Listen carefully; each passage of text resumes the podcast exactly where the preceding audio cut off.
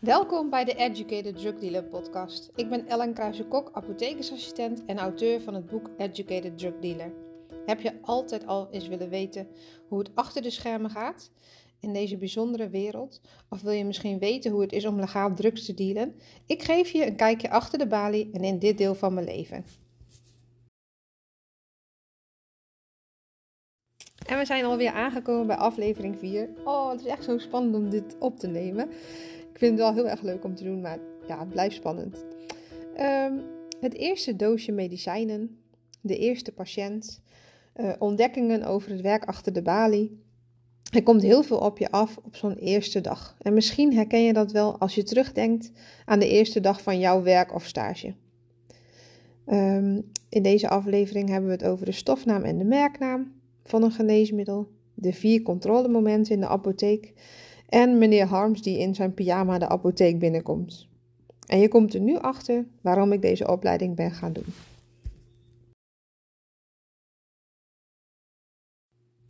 Hoofdstuk 4. Eindelijk mocht ik de bereidingsruimte en mijn schortje uit. Toen kon ik meekijken met het klaarmaken van medicijnen. Het proces begon bij het recept van de arts. En met behulp van dat recept typte je etiketten. Daarna moesten met het recept van de arts en de stickers van die typische doosjes klaargemaakt worden. Ik mocht Petra helpen met het klaarmaken van de recept en, zei, en ze zei: Je mag me wel helpen tellen. Ik dacht: Tellen? Nou, dat kan toch niet zo moeilijk zijn? Maar ik hield mijn mond, al kan ik niet zo goed stil zijn. Natuurlijk wil ik helpen. Petra deed het me eerst voor en gaf me daarna een setje etiketten en een recept. Ik kon aan de slag met mijn eerste recept. Waren de juiste etiketten bij het recept gemaakt? Klopt de naam van het medicijn? Klopt de achternaam en de geboortedatum? En klopt de sterkte en het aantal?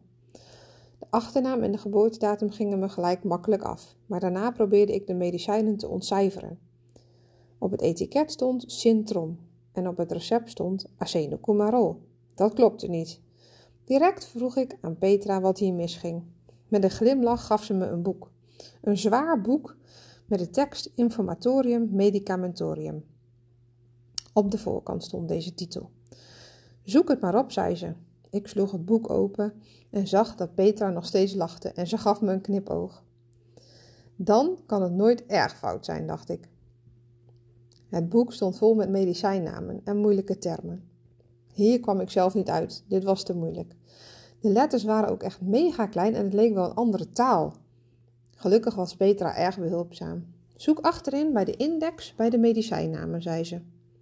Zo gezegd, zo gedaan. Ik zag bij de namen een korte beschrijving stond en dat een andere medicijnnaam in de beschrijving terugkwam. Bij Syntrom stond in de beschrijving acenocumarol en andersom. Petra legde uit hoe het werkte. Een medicijn bestaat uit een bepaalde stof. Dat is de stofnaam. Een fabriek maakt het medicijn en geeft er zelf een naam aan. En dat is de merknaam. In de lades van de apotheek kun je alles op stofnaam vinden. In dit geval gebruikt de patiënt altijd het merk Syntrom. De stofnaam is acenocumarol. Op het recept zetten wij een R. Wij noemen dat origineel. Daaraan kan je zien dat deze patiënt dit merk gebruikt. Fabrikanten die een nieuw geneesmiddel met patent op de markt brengen, geven het geneesmiddel een merknaam. En vaak ligt die naam iets gemakkelijker in de mond dan de stofnaam van de actieve stof die in het geneesmiddel is verwerkt. Ik ging in de lade op zoek naar de medicijnen en moest zoeken bij de A. Dat was natuurlijk de eerste lade bovenaan. En gelukkig had ik tijdens de rondleiding al gezien dat er een lade is die je als opstapje kunt gebruiken. En dat probeerde ik. Op het recept stond dat er 100 stuks geleverd moesten worden. Ik pakte een vol doosje Syntrom uit de la. Mijn eerste recept was een feit. Van letters op papier naar een doosje met pillen. Acenocumarol. Dat valt onder de geneesmiddelengroep coumarines, vitamine K-antagonisten. Acenocumarol is een bloedverdunner, waarbij de dosering wordt bepaald door de trombosedienst. En er zijn ook mensen die zelf bloed prikken om de INR, dat noemen we ook wel de stollingswaarde, te bepalen. En zij hebben vaak dan zelf ook geleerd om zelf te doseren. Hoofdstuk 5. Het boek. Ik voelde me euforisch. Voor het eerst in mijn leven had ik een doosje medicijnen klaargelegd voor een patiënt. Ik keek nog eens naar het doosje en las wat er op het etiket stond. Volgens voorschrift van de trombosedienst. Huh? Ik dacht dat apothekersassistenten altijd dosering moesten controleren. De gedachten vlogen door mijn hoofd. De trombosedienst komt toch altijd bij mijn oma bloed prikken? Wie controleert dan het aantal pillen? En heb ik echt wel het goede doosje? Wat als deze patiënt straks het verkeerde medicijn krijgt? Op dat moment kwam er een oudere man de apotheek binnenlopen. Hij droeg een oranje corduroybroek. Met dat hij binnenkwam, zag ik de houding van de assistentes veranderen. Ik begroette hem netjes. Maar blijkbaar was het niet goed genoeg. Er kwam geen enkele reactie, zelfs geen oogcontact. De man liep door de ruimte waar wij werkten en Petra keek mij meelijdend aan. Wie was die man? Veel tijd om erover na te denken had ik niet. Ik stond met een doosje centrom in mijn handen en het leek wel handig om dat aan Petra te geven. Ze bekeek het en zette haar krabbel op het recept dat bij de dokter vandaan was gekomen. Een krabbel of paraaf wordt gebruikt na controle op de juiste medicatie en tevens als goedkeuring voor het afleveren van de medicatie. Voor elk geneesmiddel waren vier controlemomenten bij het klaarmaken van het recept: het aanschrijven en inbrengen in de computer, het uitvullen en klaarmaken of tellen, en de controle is het goed klaargemaakt en bij het afleveren. Na elk moment wordt een paraaf gezet. Het volgende setje etiketten kwam mijn kant op. Een nieuwe zoektocht in de apotheek naar een voor mij nieuw medicijn. Op dit recept stond het medicijn in prachtige sierletters geschreven. Helaas was het onleesbaar. Petra kon het gelukkig wel ontcijferen en er stond Lantus Solostar. Op het etiket zag ik dezelfde naam. Nou, ik hoefde in elk geval niet te zoeken welk merk en welk de stofnaam was. Ik ging meteen onderweg naar het ladeblok. Wat een leuke naam voor een medicijn, dacht ik. Op het recept stond 100 eenheden en 3 stuks. Nou, wat is nou de bedoeling? 100 of 3? Ik dacht, als ik nu eerst op het doosje kan kijken, dan kan ik er misschien iets wijzer uit worden. In de lades kon ik geen lantus vinden. Ik pakte het boek weer en las daarbij insuline glargine. Je raadt het al. Ik was onderweg naar de lades om bij de I te kijken van insuline. Maar ook bij de I was geen lantus te vinden. Ik besloot de etiketten nog eens goed te bekijken en tot mijn verbazing vond ik een aanwijzing op het etiket. Daar stond in de koelkast bewaren. Hm, dat was een gelukje. De man in de colorooibroek liep weer door de ruimte waar wij aan het werk waren.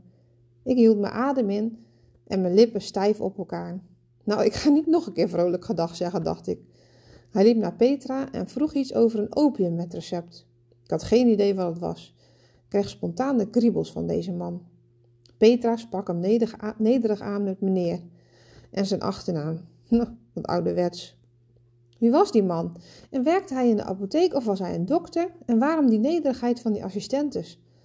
Ik bleef een beetje staren, omdat ik het niet goed kon plaatsen. Kom Ellen, ga je mee thee drinken? Ik schrok op uit mijn overpeinzingen en liep achter Petra aan. De man in de collerbroek bleek de apotheker. Hij was er een van de oude stempel en hij wilde graag aangesproken worden met meneer en zijn achternaam. Een paraaf. Als een recept een voorschrift van de behandelaar in de apotheek wordt klaargemaakt, zijn er verschillende medewerkers bij betrokken. En elk onderdeel van het klaarmaken wordt geregistreerd met een paraaf van de desbetreffende medewerker. Lantus Solostar. Lantus Solostar is een insuline. Het gaat te ver om de hele behandeling van diabetes hier te bespreken.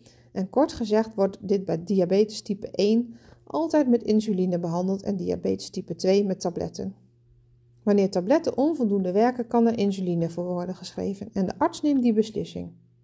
Destijds werd dit bijna altijd gedaan door de internist in het ziekenhuis. En tegenwoordig doet de huisarts of praktijkondersteuner dit ook zelf. Ik heb besloten deze aflevering op te knippen in twee delen. Dus in het volgende deel hoor je meer over mijn eerste patiënt aan de balie. Vond je deze podcast leuk? Dan zou ik het heel gaaf vinden als je deze podcast wilt volgen of misschien een review wil geven via de podcaststream waar jij luistert. Ik heb altijd leuke weggevers in mijn webshop staan die je gratis kunt downloaden.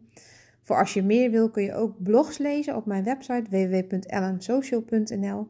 En uh, je kunt ook op de hoogte blijven van mijn blogs en aanmelden voor mijn wekelijkse nieuwsbrief. En um, die is heel verschillend. Um, je kunt namelijk kiezen voor apotheek of doktersassistent, maar ook voor uh, Ellen. En als je op Ellen klikt, krijg je al mijn blogs. Um, nou, ik hoop dat ik mensen enthousiast kan maken over het werk in de apotheek. Dat ik patiënten kan helpen. En dat ik mijn collega's kan helpen door een kijkje te geven achter de schermen. En tot de volgende aflevering.